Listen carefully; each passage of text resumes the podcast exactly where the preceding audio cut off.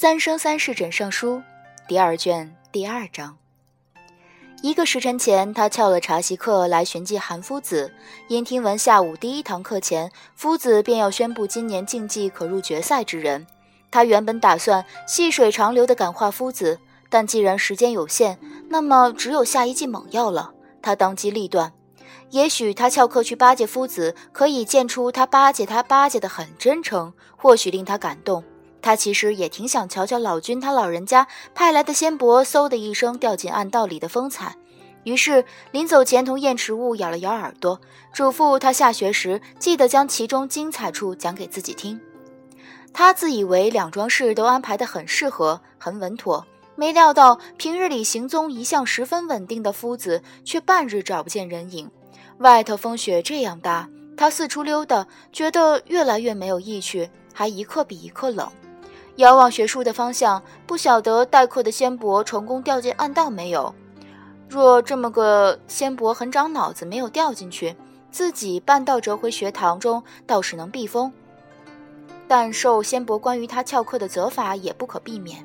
他左右思量，觉得还是在外头待着，又觉得倘若不用讨好夫子，此时掏出火折子，将袖中的几卷经书来点了取暖该有多好。话说回来，他抄了十卷，点上一卷应该是没有什么问题吧。凤九正蹲在一棵老松树底下，提着袖子纠结，肩上被谁拍了一拍，回头一望，小燕壮士正手握一把尖刀，对着自己手葱水葱一般的一张脸，一边正反比划着，一边面色深沉地向他道：你你看，老子是这么划一刀好，还是这么划一刀好，还是先这么划一刀再这么划一刀好，依你们妇人之见，哪一种划下去可以使老子这张脸更英气些？凤九表情高深的抬头，隔空在他的额头上画了一个王字。我感觉这样画下去更英气一些。小烟杀气腾腾的同他对视半晌，颓然用甩刀和他同蹲在老松下。你也感觉在脸上划两刀其实并不算特别英气？忧郁的长叹一声，唉，那你看老子再蓄个胡子怎么样？那种络腮胡子似乎还挺适合老子的这种脸型。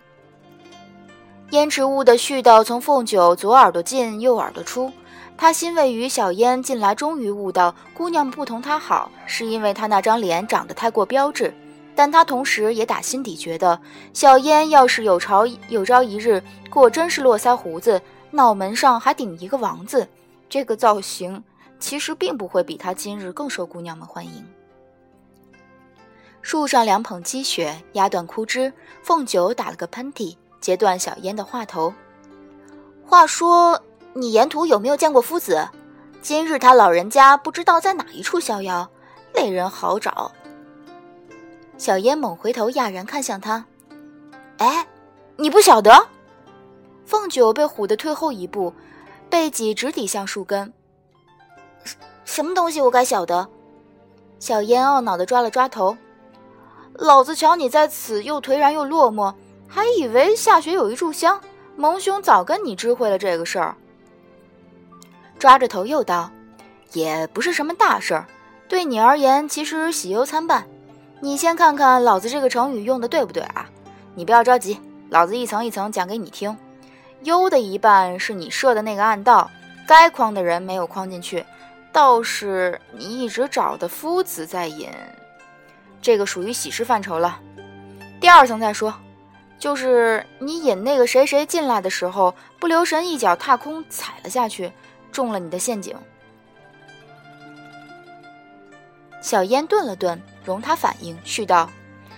蒙兄推测，可能夫子土生土长，对当地的水路比较熟悉，也没有给你什么跑路的时间，半个时辰就从私私行河里爬了出来，还扬言说要扒了你的皮。据蒙兄分析他当时的脸色，这个话很有可能说的是真心的。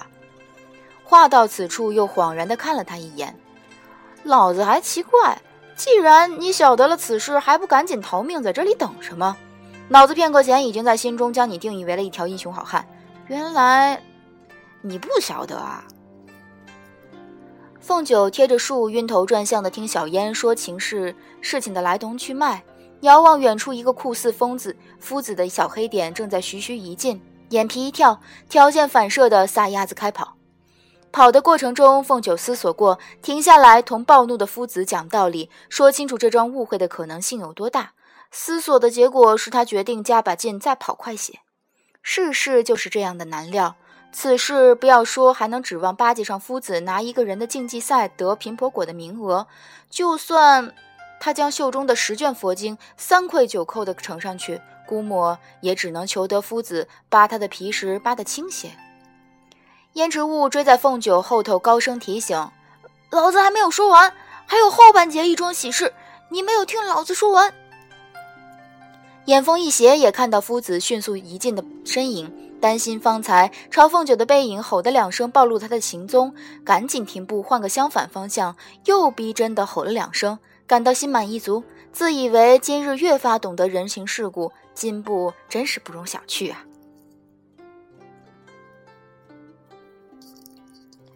清溪的上游有一片挨着河的摩诃曼出沙，冰天雪地中开得很艳，三界中有许多种妙花，凤九对花草并不感兴趣，一向都认不全，独晓得这一片乃摩诃曼出沙，只因从前东华的房中常被此画用作相供。他记得片刻前从此处路过时，并未见着花地中有人，此时遥遥望去，摩诃曼殊沙中却像是闲立着一个紫色的奇长人影。开初凤九觉得是自己眼花，天上地下四海八荒，钟欣瑜穿紫衣，且将他穿得一表人才的，除了东华帝君不做第二人想。但东华怎可能此时出现在此地？倘若是为了救他，他既然半年前没及时前来，半年后按理更不可能来。他此时自然该是在天上不知哪一处，抱本佛经垂钓更说得通些。凤九在心中推翻这个假设的同时，不留神脚底下一滑，眼看就要摔个踉跄，幸好伏在身旁一棵枯槐，颤了几颤，站直了。眼风再一扫，溪流斜对面生着几棵古古松厚的花地，果然其实并没有看到什么紫衫人影。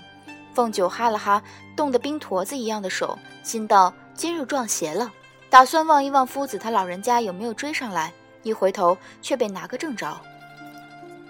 夫子弓着一把老腰撑在他身后数步，瞧见他后退一步又要窜逃的阵势，其中竟难得灵敏伸手一把拎住了他的袖子。凤九震惊于平日病恹恹的夫子今日竟矫健的猴一般，不及反应，双手双脚又接连被夫子更加矫健地套上两条捆仙索。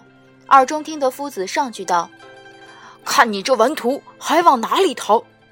又听得下句道：“宗学中首要对你们的教诲，就是教你们尊师重道。以你今日的作为，为师罚你蹲个水牢不冤吧？依为师看，这里倒是有个很现成的水牢。”话间就要念法将他往溪流中抛。被捆仙索捆着，施展不出仙泽护体，没有仙泽护体，这等苦寒天在雪中泡泡，十有八九要泡得冻极仙元。但凤九的个性是从小少根告饶的骨头，半空中回了句他小叔白真常用的口头禅：“爷今天运气背。”咬咬牙就预备受了。夫子两撇山羊胡都被他气得翘起，十指相扣，眼看一个折腾，他进河中的法诀就要成型。此时绑他手脚的两条捆仙索突然松动，一个声音不紧不慢地从他们斜后方传过来：“你罚他蹲了水牢，谁来给本君做饭？”